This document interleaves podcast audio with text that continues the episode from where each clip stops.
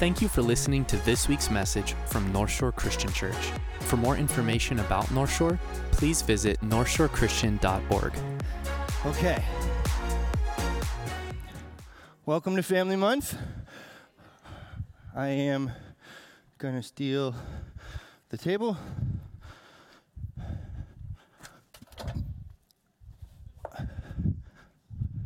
Trees! Help me out. These are probably things you've seen before. And are they, I hope to make this a little obvious, they're even fresh. These are real, right? Okay. Are they alive? These ones, yes. That one for a little while. Cut it down yesterday. That one is a real picture of a real tree. So here's my point with this. You can clearly see that these are trees at different stages of what it means to be a tree. But none of them are any more or less a tree than the others. None of them are any more or less real. None of them are any more or less alive, with one exception. But they eventually will grow to look like the progression that we see. This doesn't have any less value as a plant or potential as a plant than this one does, and so on and so forth. And as we kind of step into this season of Family Month and embrace some values, I think it's just a precious reminder that God has created people with the imprint of his image upon them. There is no less or more value upon different people. There is simply the image of God and all of that entails. So there is love and value from the creator of the universe to all people. Is that in the way of the screen? You guys can probably take it back out for a little bit. Thanks for helping, guys. So our passage this morning addresses the differences in our ages. In this room during Family Month, we have children, we have our elders.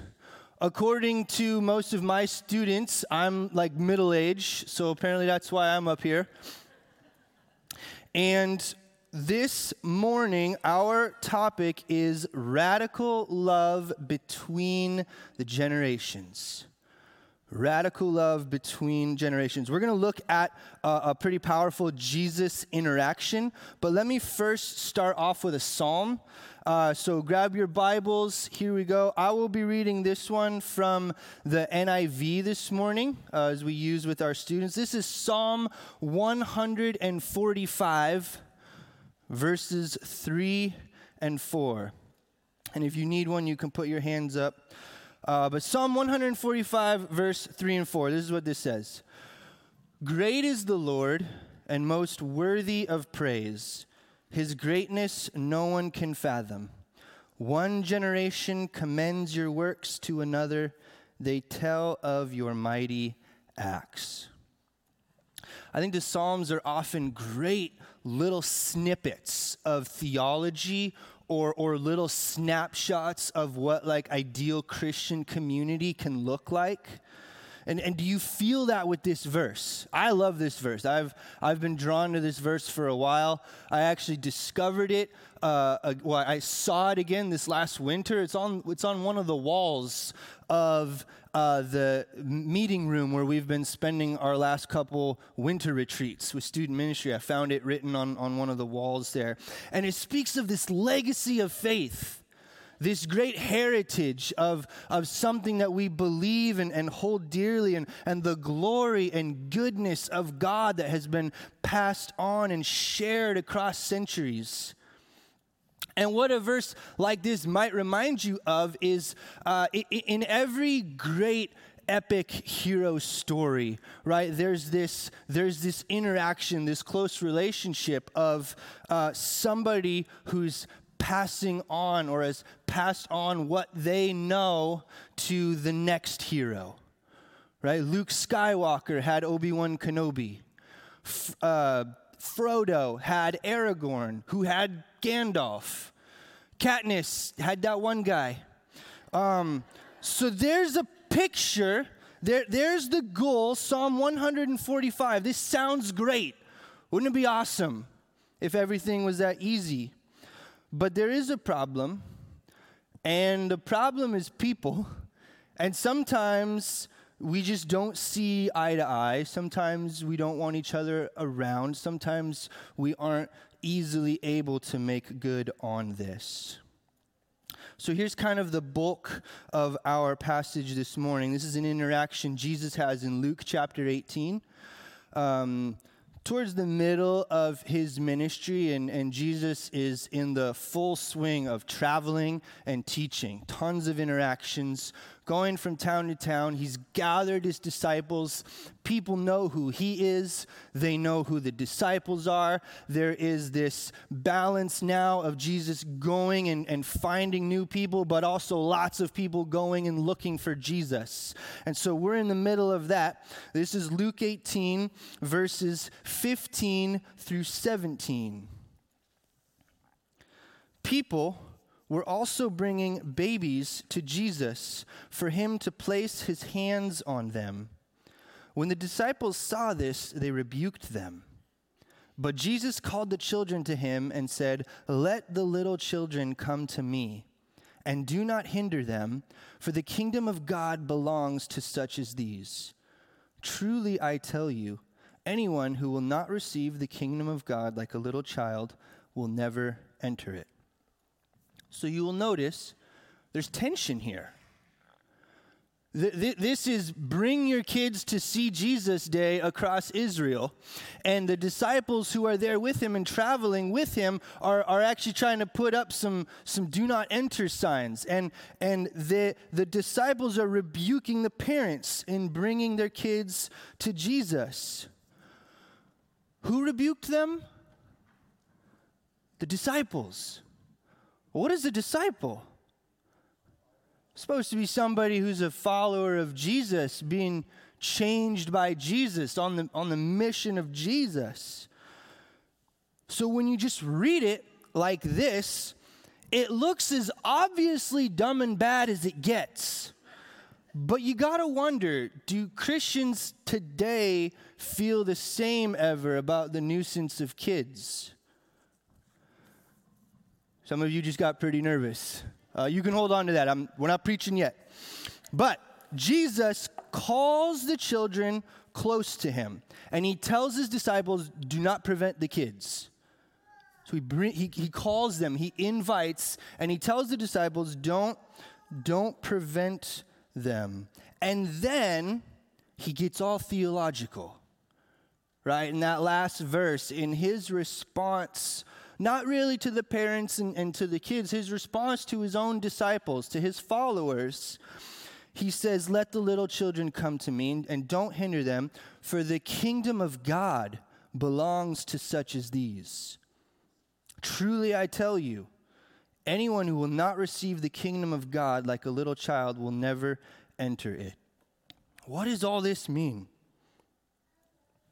Jesus uses the kingdom of God language quite a bit throughout his Gospels to prove a variety of points and to make some statements about himself and what he's bringing into the world. He's consistently talking about this thing that's being ushered in, this idea that God is at work in the world. And most specifically, the kingdom of God is a spiritual rule over the hearts and lives of those who willingly submit to God's authority.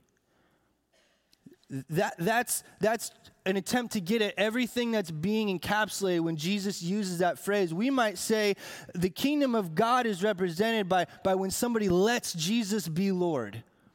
Everything that happens, everything that means, everything going on there. He's describing a spiritual reality. those who, we might use the language become Christian, but it's certainly a lot deeper than that. Those who are changed by the gospel of Jesus Christ, who have recognized God's grace in their lives, who are attempting to align their character with his and their life with his, have apparently done that like a little child. So did you notice the predicament that we kind of just landed ourselves in? We began looking at legacy and this great generation telling the next. And now we've ended with Jesus telling the adults to knock it off and to be more like a kid. Well, there's an answer to that, or I think a very significant help, and it's in our Bible. And it's actually back at the first verse we opened with. So if you want to flip back, we're going to grab Psalm 145 again. I cheated you guys a little bit earlier. Look at this verse one more time. I'll read the whole thing. Great is the Lord and most worthy of praise. His greatness no one can fathom. One generation commends your works to another. They tell of your mighty acts. In the original Hebrew, there's one word that gets used twice. So we read it, one generation, that's the word dor, D-O-R, dor. Commends your works to, we've translated it another. It's the same Hebrew word, it's dor. It literally reads generation to generation. This description of ideal Christian community does not actually contain an arrow pointing from older to younger. You guys who've lived a long time, tell people who haven't lived as long about Jesus. That's not what's being portrayed in this passage. It is a double-pointed arrow. It's all the arrows. You, in your age bracket, are impacting someone outside your age bracket. Someone outside your age bracket is impacting you. And what exactly are these generations doing? Well, we'll look at what's going on in this verse. Commend your works. Tell of your mighty acts. They're doing worship. They're called together in this idea of glorifying God, of praising the creator of the universe, of worship. And so we take Jesus' powerful object lesson in Luke, and we hold that alongside this idea right here in Psalm 145. And here's where I think this leaves us. 5 points. Which didn't all fit on one slide, so I will read them now, and we will go through them slowly where they will have their own slide. Here's where I think this leaves us. Number 1, the desired outcome is an increase in worship of God. Number 2, the crossing of generations helps accomplish this. Number 3, people have a tendency to resist this, both from older to younger and from younger to older. Number 4, Jesus addresses this by bringing a young person into proximity, as well as instruction that perhaps the best example of faith comes from a young person. And then number 5, therefore, not only do we gain from the example and difference of those in a different age bracket, we also help shape and form the faith of someone who is a different age than us. So, let me go through those. The desired outcome is an increase in worship of God. I would be curious, does anybody in this morning hope that at the end of this service, you would worship God less? How about maybe like your annual New Year's resolution? Has anyone ever set one of those to worship less? So we don't do that. We have this understanding. It is good to worship God, and it would be better to worship God more. This is actually one of those universal inherent goods that humans have agreed on. Doesn't matter if you're Christian or not. You can replace God with whatever that thing is that you value most, that you love the most, that gives you the most life, that sets your identity. It is good to be around that thing and to enjoy it. It would be better to do that more. We are wired for worship. And there's not one of us that says that thing that we have decided is worthy of our worship, that we should scale back from that.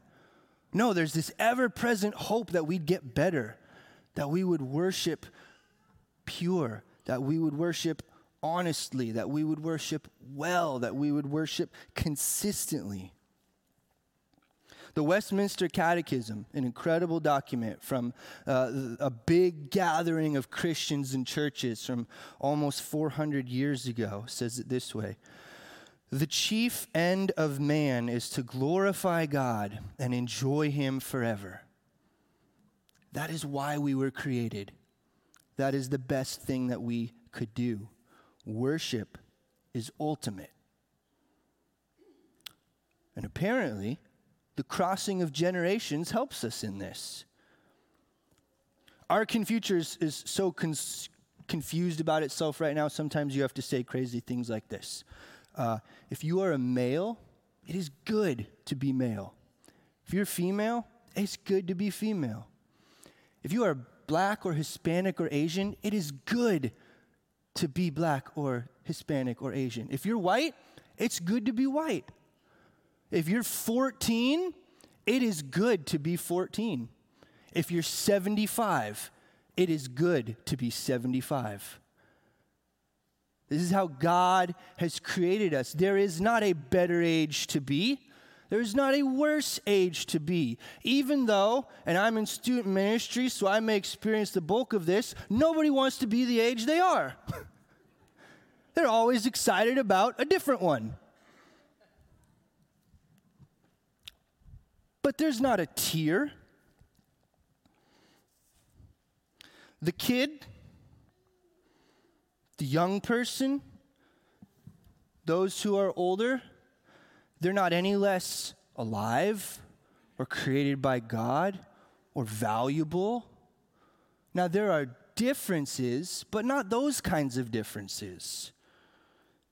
They may have, and this would be a huge generalization, they may have different amounts of traits or different types of traits. Perhaps we see a small child and we see the joy and we see the potential and we just see the life, right? And the uninhibered ability to make people laugh by blowing bubbles. And then we see an older person, or a slightly older person, maybe someone from like my student ministry or a young adult, and we see the activity, and we see the strength, and we see the questioning, and we see the pursuit of things. And then as you go on and on, maybe you see different levels of wisdom and an experience and a grounded rootedness in Christ. So there may be differences as we go through life, but those aren't meant to set us apart. Those are meant to help us worship. There are things that you do not possess or experience that someone who is 10, 20, 30 years different than you does possess and experience. And by God's purposeful design, we are helped in our pursuit of Jesus by those that are in a different age bracket than us on either side. I feel incredibly fortunate. I got to experience some of this when I was a lot younger and in a variety of ways, but one that's always stood out to me is when I was in high school, junior year maybe. That was shortly after Hurricane Katrina, and I got to go on a very intergenerational mission trip to Louisiana and to help with the recovery of the city of New Orleans and those around it. And I think I was actually the second or third youngest person on the trip. There were one middle schooler, a couple high schoolers, a bunch of parents. We had a 75-year-old guy named Ray that knew every tractor ever. And he did all of the tractor things, ripping up trees, just having the time of his life. And I was on that trip, and it's still, I know what I gained from that trip. It was so powerful, these memories and these experiences that shaped me from the people that were older than me on that trip. I learned about some of their selflessness, right? People in their 40s who weren't as maybe short-visioned as I was. And I learned about worship as I got to watch my parents and their friends and those who'd just been following Jesus for years when we'd come together and worship, and I got to watch them. I learned about history. I learned about the history of my own church. I learned about history that they'd gone through. And I made friends with people that were 30 years older than me that I still could call, that still are friends. It was an amazing, amazing experience, and these types of things shaped who I am as a Christian. But as we saw in Jesus' interaction in Luke, it can be tricky. And so I would say people sometimes have a tendency to resist this. And it's not one direction only, both from older to younger and from young to old. And I think this is because to do diverse relationships well of any kind is hard. And so there's this natural resistance, in part because of sin, because we like comfort, we like familiarity, we like what's easy, and when you walk into a room, we're kind of naturally inclined to look for people that look like us and go from there. And what I've experienced is this actually starts really early, and it can last a very long time. We experience it occasionally when we combine middle school and high school. And I hear about it from some students that would rather not hang out with other students because they're too immature. And I choose not to say anything. And I've also had a conversation that will never leave my mind. I had a conversation not here in another place with someone that I deeply respected. It actually had been an elder at a former church. And he told me that he just prefers affinity groups. By that I mean a small group of people that just are the same age and kind of want to do what he wants to do. And I know a lot of us think that, but this was someone who actually just said that. And there it is. And so this is natural for us. It is actually harder to step out of our comfort zones at times and to press into something that is a little different. And I hope you'll notice on this point, I said that this is a growth area for people. People have a tendency to resist this. I did not claim this about the church. And that would be a natural thing to do. And I think a church, by definition, should be wildly multi-generational. If Jesus has called people from every tribe and tongue and language and nation, and also from every age and everything like that. And I believe that. And to be honest, this might be a little awkward for a moment. I've been here 4 years, and I'm not confident that this is necessarily an amazing strength of North Shore. I mean, this is incredible. What a cool opportunity, and what a value stated that we have a whole month to spend time with something like this. An amazing open door. But I wonder about true discipleship level relationships between demographics. And I think there is much deeper that we could go. I spent a lot of time in thought over this for the last couple weeks, and I actually asked a whole group of people. You could guess, but I have a lot of hats, so you may or may not get it right. But I had a conversation with a group of people. Do you feel this well at North Shore? Do you feel the deep relationships across ages? And the answer was largely no. And that resonates with some of my own observations and experience here, and some different things of in student ministry. How do we get more people involved, parents, and this mission trip that we're going to take in a couple of weeks here, going down to Johnny Camp? I've got people in their 10s, 20s, 30s, and one blessed 60-year-old, and I wanted more. I asked a lot more. I am so happy for the team that we have, and I am beyond excited for this trip. But this has proven to be something that is difficult for us. So I think we have an amazing start. We have great events here that are open door for the whole family. But could we press a little deeper? Are there partnerships between 30s and 60s, between 10s and 40s? I would say maybe not many. But the point of a sermon is never to shame a church. It is to exhort the people. And what makes a well-integrated, multi-generational church are people who have believed this example that Jesus has set, who have learned from Jesus an appreciation of what can be gained from those outside your age bracket.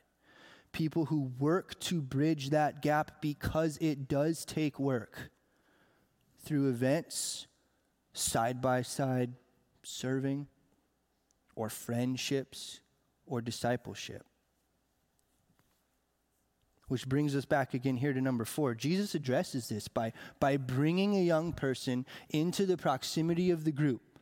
Right? We would assume largely they're adults, and he takes a small kid and actually uses some instruction that the best example of pure faith comes from a young person. And he points to one thing in particular, right? We've kind of gleaned this phrase from that. Faith like a child, childlike faith. That's being wrapped up here. He's saying the kingdom of God is for those who will receive it like a little child, with faith like a young person. One thing a kid is not, and I mean like the really little kids, is self-righteous. They might be self-centered, self-oriented, selfish, all those things. My kid's every one of those things. But they're not self-righteous at all. They try to believe with all their heart and wrap their mind around what you're saying. And it's absolutely beautiful. I well up a little bit. Just a couple days ago, walking up to go do bedtime, and my little 3-year-old is writing a song, just singing to Jesus, random words getting mushed together, playing with her toes, just loving singing about Jesus. It's incredible. Not worried about what people will think, not worried about what comes next, not trying to solve theological problems, not going through, any of that. Just, you can learn a ton about the simple acceptance of the gospel from a toddler. And I guarantee that some of our greatest authors and preachers who have written about faith, they have learned from the example of young people. That's how we're able to say some of the things that we're able to say, is reading our Bibles and saying, well, what's here that's different? How are the little children doing this? What do I need to learn? And so then, therefore, not only do we gain from the example and differences of those in a different age bracket, but we also help shape and complete the faith of those in a different age bracket. If one generation increases the worship of another generation, then there's a double implication for us. One is to receive well people outside your demographic. Observe them, their differences and strengths. Befriend them, don't only criticize. Be curious, not only confused. But 2, pursue relationship. Do you disciple somebody younger? Do you listen to them and their doubts, their questions, their particular struggles? Are you friends with families of a range of ages? Do you ask questions of those who are older? trying to understand how they have gone through maybe some of the exact same things that you've gone through, how they've solved problems that you currently observe. If the answer to all that is no, then there's a piece of the Great Commission that's being left out. But when the answer is yes, I believe the Bible is saying with a great deal of clarity that your worship will be increased. There is much to be gained about our knowledge and our experience with Jesus from someone we might not expect. I've been thinking about how to end this and just reflecting on worship. And I know I learned a great deal of how to worship from my parents. And they learned from their parents. And eventually in different places, that might have been biological. My mom's family has a great history. My dad's family does not. So he learned from more metaphorical, adopted type parents. But he learned from those who'd gone before him. And I got to watch my parents and so on and so on. And as the Holy Spirit has been speaking to us this morning about generational relationships, I also thought of worship that has been passed on from generation to generation. And I think one of the clearest examples we have are some of the great hymns of the church. In particular this morning, Amazing Grace. Amazing Grace is the most recorded song ever. Currently has right now over 6,600 different recordings of Amazing Grace that you may or may not be able to find in the depths of the internet. But for over 250 years now, Christians have grown up and reclaimed that song as one of their anthems. And then the next generation grew up and have claimed that song of one of their anthems. And it continues and continues. And there's something to the power of the eternal and all applicable gospel of Jesus Christ that is for everyone, for teenagers, for those who are setting up what their legacy might be. And so I wanted to just take this song together. Let's sing it out. And as you do, note the different voices. One God, many ages. And it's a beautiful picture. God, would you increase our worship today, tomorrow, as we get around others. Let us rub off on each other. And would you now receive our worship? Thank you so much for who you are and what you've done. Amen.